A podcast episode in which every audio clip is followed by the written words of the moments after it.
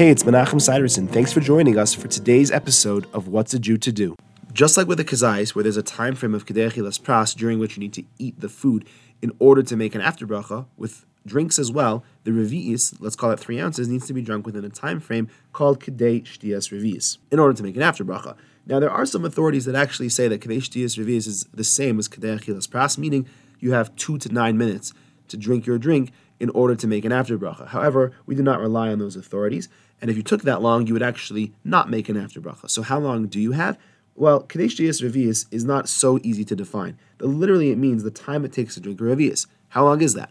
The poskim say that the normal way to drink a Revius, this three ounces, would be in no more than two sips, with no more than a short pause between sips. So it's not very easy to define exactly what that is. I don't know, maybe 30 seconds, but it's definitely a short time frame. Therefore, in order to make an after bracha, you would have to drink the three ounces of water, not your entire drink, but at least the minimum amount to three ounces within that very short time frame. Let's just call it 30 seconds or less. Thanks for joining me. I look forward to seeing you tomorrow.